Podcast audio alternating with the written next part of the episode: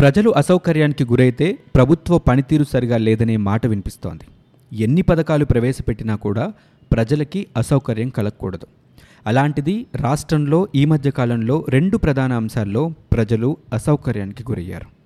ఒకటి రాష్ట్ర ప్రభుత్వం ప్రతి నెల ఒకటో తేదీన ఇచ్చే పెన్షన్స్ లేట్ అవ్వటం. రెండోది సింగపూర్కి విమాన సర్వీసులను రద్దు చేయటం. ఈ రెండు అంశాల గురించి ఈరోజు మాట్లాడుకుందాం. నమస్తే మీరు వింటున్నది అమరవాణి.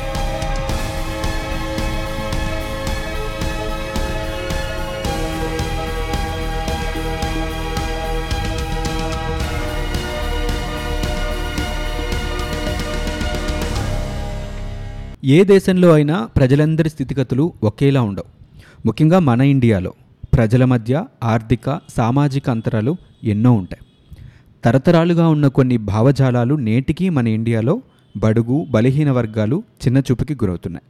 వెనుకబడిన వర్గాలే కాదు పేద మధ్యతరగతి ప్రజలు పేద విద్యార్థులు వృద్ధులు దివ్యాంగులు ఇలా అనేక రకాల ప్రజలు మన దేశంలోని ప్రతి రాష్ట్రంలో ఉన్నారు.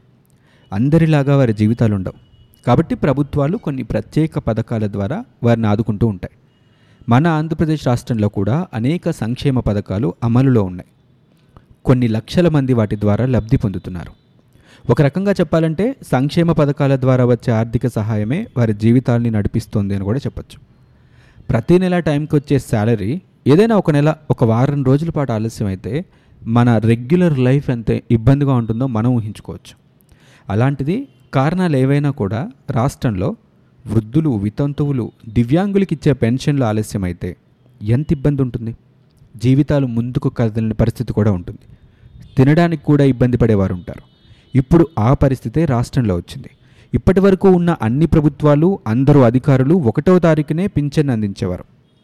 కానీ ఈ నెలలో మాత్రం ఎనిమిదవ తారీఖు వచ్చిన పెన్షన్ అందని పరిస్థితిని చూసాం ఆలస్యానికి కారణాలు ఎన్నున్నా కూడా వాటి ఫలితం మాత్రం కొన్ని వేల మంది ప్రజలకి అసౌకర్యం ఇబ్బందుల్ని కలిగించాయి. ఒకటవ తేదీన దాదాపు యాభై నాలుగు లక్షల మంది పెన్షన్ కోసం ఎదురుచూశారు. ఆ టైంకి ఇవ్వకపోవడం అనే విషయంలో చాలామంది అధికారుల అలసత్వాన్నే కారణంగా చెప్పారు. అయితే స్టేట్ గవర్నమెంట్ జూలై ఎనిమిదిన వైఎస్ఆర్ జయంతి రోజున రైతు దినోత్సవంగా జరుపుతూ ఆ రోజే పెంచిన ఈ రెండు వందల యాభై రూపాయలతో పాత పెన్షన్ మొత్తాన్ని కలిపి ఇస్తామని చెప్పకపోవడం ఎన్నో వేల మంది అసౌకర్యానికి గురయ్యారు. గవర్నమెంట్ ఆఫీసెస్కి పెన్షన్దారులు వచ్చి నిరాశతో తిరిగి వెళ్ళిన ఘటనలు కూడా మనం చూసాం. అయితే ఆ వచ్చిన వాళ్ళలో వికలాంగులు ఉన్నారు వృద్ధులు ఉన్నారు కాబట్టి ఏవైనా మార్పులు ఉంటే ప్రజలకి తెలియజేస్తే బాగుండేది. దాదాపు రాష్ట్రంలో ప్రతి నెల ఒకటో తేదీనే ఖచ్చితంగా పెన్షన్ ఇచ్చే విధానం గత ప్రభుత్వాలు కఠినంగా అమలు చేశాయి. కానీ ఈ నెల ఎలాంటి సమాచారం ఇవ్వకుండా పెన్షన్ని వారం రోజులు ఆలస్యంగా ఇవ్వటం అది కూడా కొత్తగా ప్రభుత్వం ఏర్పడ్డ నెల రోజులకి ఇలా జరగటం దీనివల్ల చాలా చోట్ల పెన్షన్తో పాటు పెన్షన్ ఇచ్చే డేట్ని కూడా పెంచుకుంటూ పోతున్నారు అనే విమర్శ వచ్చింది. అయితే ఈ ఆలస్యం రెండు కారణాల వల్ల జరిగి ఉండొచ్చు ఒకటి ఆర్థిక కారణాల వల్ల లేకపోతే ఎనిమిదవ తేదీనే ఖచ్చితంగా వైఎస్ఆర్ జయంతి రోజునే మొదలు పెట్టాలి అనే ఉద్దేశంతో కూడా కావచ్చు. ఇక్కడ అధికారులు కనుక ఇచ్చే పెన్షన్ లేట్ అయితే వచ్చే సమస్యల్ని కానీ ముందే ప్రభుత్వం ముందు ఉంచగలిగితే బాగుండేది. ఎందుకంటే కొత్త గవర్నమెంట్ కొత్త సీఎం కానీ గవర్నమెంట్ అఫీషియల్స్ అందరూ పాత వాళ్ళే కదా. పరిపాలనకి సంబంధించి అడ్మినిస్ట్రేషన్లో అన్ని ఏరియాస్ కంప్లీట్గా సీఎంకి పూర్తి స్థాయిలో తెలియటానికి ఖచ్చితంగా సమయం పడుతుంది. ముప్పై నలభై రోజుల్లోనే అన్ని అంశాల మీద పూర్తి అవగాహన రావడం అంటే నిజంగా కష్టమైన పని. అయితే ఈ సమయంలో అంటే జగన్ నవరత్నాల అమలు అప్పులున్న రాష్ట్రంలో చేయడానికి పూనుకొని అవినీతిని బయట పెడతామని చెప్పి రాష్ట్రంలో కొత్త పథకాల్ని ప్రజలకి తీసుకొస్తున్న సమయంలో ఇలా పెన్షన్ విషయంలో జరగటం అంత మంచి విషయం కాదు. మొదటి సంతకమే పెంచిన పెన్షన్ మీద చేశారు జగన్. రెండో నెలలోనే లేటుగా పెన్షన్ ఇవ్వడంపై విమర్శలు చాలా చోట్ల వినిపిస్తున్నాయి. పెన్షన్లు సరిగా ఇవ్వలేని జగన్ ప్రభుత్వం వేల కోట్ల రూపాయల పథకాల అమలు ఎలా చేస్తారనే విపక్షాలు కూడా అంటున్నాయి. అయితే ప్రభుత్వాన్ని ఏర్పరిచిన కొద్ది రోజుల్లోనే ఇలాంటి అడ్మినిస్ట్రేషన్ సమస్యలు రావడం వల్ల ప్రభుత్వ పనితీరుని ప్రజలు ప్రశ్నిస్తారు. సో అలాంటి అవకాశం ఇవ్వకుండా జాగ్రత్త పడాల్సిన బాధ్యత అధికారుల మీద ప్రభుత్వం మీద ఉంటుంది. అయితే ఎట్టకేలకి ఈ పెన్షన్ని ఎనిమిదో తారీఖున పెంచిన రెండు వందల యాభై రూపాయలతో సహా అందరికీ అందచేయడం జరిగింది. అయితే ఇక నుంచి పెన్షన్ ఎనిమిదో తారీఖు వస్తుందా? లేకపోతే ఇంతకు ముందులాగా ఒకటే తారీఖునే వస్తుందా అనేది ఇప్పుడు ప్రజల్లో వినిపిస్తున్నటువంటి పెద్ద ప్రశ్న. ఎనిమిదో తారీఖే వస్తే ఇక నుంచి ప్రజలు ఎనిమిదో తారీఖుకి అలవాటు పడాల్సిన పరిస్థితి ఉంటుంది. ఎలాంటి కారణాల వల్ల అయినా సరే పెన్షన్స్ ఇవ్వటం కానీ ఇంకేవైనా సంక్షేమ పథకాలు కానీ డిలే అవ్వకుండా ఉంటేనే ప్రజలు అసౌకర్యానికి గురవ్వకుండా ఉంటారు. ఇక దీంతో పాటు చర్చనీయాంశమైనటువంటి మరో అంశం సింగపూర్కి గన్నవరం నుంచి విమాన సర్వీసుల్ని రద్దు చేయటం. రెండు వేల పదిహేడు మే మూడున కేంద్ర ప్రభుత్వం గన్నవరం ఎయిర్పోర్ట్కి అంతర్జాతీయ హోదా కల్పించింది. విజయవాడ నుంచి దేశ విదేశాలకు వెళ్ళే కస్టమర్స్ ఎక్కువగా ఉన్నప్పటికీ కూడా అంతర్జాతీయ విమానాశ్రయ హోదా వచ్చి టూ ఇయర్స్ అయిన తర్వాత కూడా ఇంటర్నేషనల్ సర్వీస్ ఒక్కటి కూడా స్టార్ట్ అవ్వలేదు. ఆ టైంలో ఇంటర్నేషనల్ సర్వీసెస్ కోసం ముఖ్యంగా సింగపూర్ సర్వీస్ కోసం టెండర్స్ని స్టేట్ గవర్నమెంట్ ఇన్వైట్ చేసింది. అప్పుడు ఇండిగో సంస్థ ఈ టెండర్ని దక్కించుకుంది. అయితే వైబిలిటీ గ్యాప్ ఫండింగ్ విధానంతో ఇండిగో సంస్థతో రాష్ట్ర ప్రభుత్వం ఒప్పందం చేసుకుంది.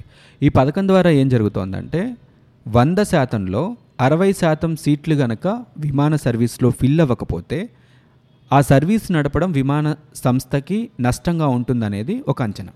కాబట్టి అరవై శాతం సీట్లు కనుక ఫిల్ అవ్వకపోతే ఆ నష్టం ఏదైతే ఉందో దాన్ని ఈ వైబిలిటీ గ్యాప్ ఫండింగ్ ద్వారా రాష్ట్ర ప్రభుత్వం భరిస్తోంది. అయితే ఇండిగో సంస్థ తన సర్వీస్ని మన ఆంధ్రప్రదేశ్ నుంచి సింగపూర్కి స్టార్ట్ చేసిన తర్వాత రెండు నెలలు తప్ప ఇక ప్రతి నెల కూడా ఈ ఫండింగ్ విధానం ద్వారా లబ్ధి పొందలేదు. దాదాపు డెబ్బై నుంచి తొంభై శాతం ఆక్యుపెన్సీ రేట్ వచ్చింది. అంటే ఇది లాభదాయకంగా నడుస్తున్నటువంటి సర్వీస్. అయితే వయబిలిటీ గ్యాప్ ఫండింగ్ ద్వారా జరిగినటువంటి కాంట్రాక్ట్ ముగియడంతో ఇండిగో సంస్థ ఈ సర్వీస్ని రద్దు చేయడం జరిగింది. అయితే ఇప్పుడు గత తెలుగుదేశం ప్రభుత్వం తీసుకున్న నిర్ణయాలన్నింటినీ సమీక్షిస్తూ వస్తున్న ప్రస్తుత వైఎస్ఆర్సీపీ ప్రభుత్వం విమాన సర్వీసులను రద్దు చేయాలని నిర్ణయించారు. అయితే కొంతమంది ఎయిర్లైన్ అఫీషియల్స్ రిక్వెస్ట్ మేరకు ఇంకొక నాలుగు నెలలు పొడిగించే అవకాశం ఉంది అని కూడా వార్తలు వస్తున్నాయి. అయితే ఇప్పటి వరకు కూడా సింగపూర్కి విమాన సర్వీస్ అయితే ప్రారంభం కాలేదు. ఒకవేళ ఈ సర్వీస్ కనుక పూర్తిగా రద్దయ్యి మళ్ళీ ఇంకొక విమాన సర్వీస్ని మన రాష్ట్రానికి ఇన్వైట్ చేయాలి అని అంటే పౌర విమానయాన మంత్రిత్వ శాఖ నుంచి గ్రీన్ సిగ్నల్ మళ్ళీ రావాల్సి ఉంటుంది. అయితే అంతర్జాతీయ ప్రమాణాలు గన్నవరం ఎయిర్పోర్ట్కి ఉన్నాయని మళ్ళీ ఇంకొకసారి నిరూపించుకోవాల్సి ఉంటుంది. దీంతో పాటు కస్టమ్ అండ్ ఇమిగ్రేషన్ అనుమతులన్నీ మళ్ళీ తెచ్చుకోవాల్సిన అవసరం కూడా ఉంటుంది. అయితే ఉన్న ఒక్కగానొక్క ఇంటర్నేషనల్ సర్వీస్ లేకుండా పోతే ప్రజలు చాలా రకాలుగా ఇబ్బందులు పడాలి. హైదరాబాద్ చెన్నై బెంగళూరు వెళ్ళి ఇప్పటి వరకు సింగపూర్కి చేరుకునేవాళ్ళు. కానీ ఈ సింగపూర్కి డైరెక్ట్గా గన్నవరం నుంచి ఒక సర్వీస్ని ప్రారంభించిన తర్వాత ప్రతి వారం కూడా మంగళ గురువారాల్లో నడిచే ఈ సర్వీస్లో ప్రతి వారం కూడా వంద మందికి పైగా ప్రయాణించేవారు. జూన్ ఇరవై ఏడున నడిచిన ఆఖరి సర్వీస్లో నూట తొంభై కెపాసిటీ ఉన్నటువంటి ఫ్లైట్లో నూట అరవై మంది వెళ్ళారు. ప్రతి వారం కూడా occupancy rate seventy to eighty percent నమోదవుతుంది. అంటే ఇండిగో సంస్థకి లాభదాయకంగానే నడుస్తున్నటువంటి సర్వీస్ ఇది. అయితే ఆ వయబిలిటీ గ్యాప్ ఫండింగ్ కాంట్రాక్ట్ ఆగిపోవటం వల్ల రిస్క్ చేయదలుచుకోలేదు ఇండిగో సంస్థ. రాష్ట్ర ప్రభుత్వం కనుక ఇండిగో సంస్థతో ఈ వైబిలిటీ గ్యాప్ ఫండింగ్ కాంట్రాక్ట్ని కనుక పొడిగించి మళ్ళీ సర్వీస్ని తీసుకురాగలిగితే వాస్తవానికి ఆ సర్వీస్ని తీసుకురావాల్సిన అవసరం ఉంది. లేదంటే ప్రజలు ఇబ్బందులు పడాల్సి వస్తుంది. దుబాయ్ లాంటి చోటికి ఇంకో సర్వీస్ని ఎక్స్పెక్ట్ చేస్తున్న టైంలో ఉన్న సర్వీస్ను కూడా రద్దు చేయడం ఒక ఇంత ఆశ్చర్యానికి గురి చేస్తుంది. ఏదేమైనా కూడా ఎలాంటి అంశమైనా కూడా దాని ద్వారా ప్రజలు అసౌకర్యానికి గురి కాకుండా చూడటమే ప్రభుత్వం ముందున్నటువంటి ప్రధాన బాధ్యత. మరో అంశంతో మళ్ళీ మీ ముందుకు వస్తుంది అమర్వాణి. నమస్తే.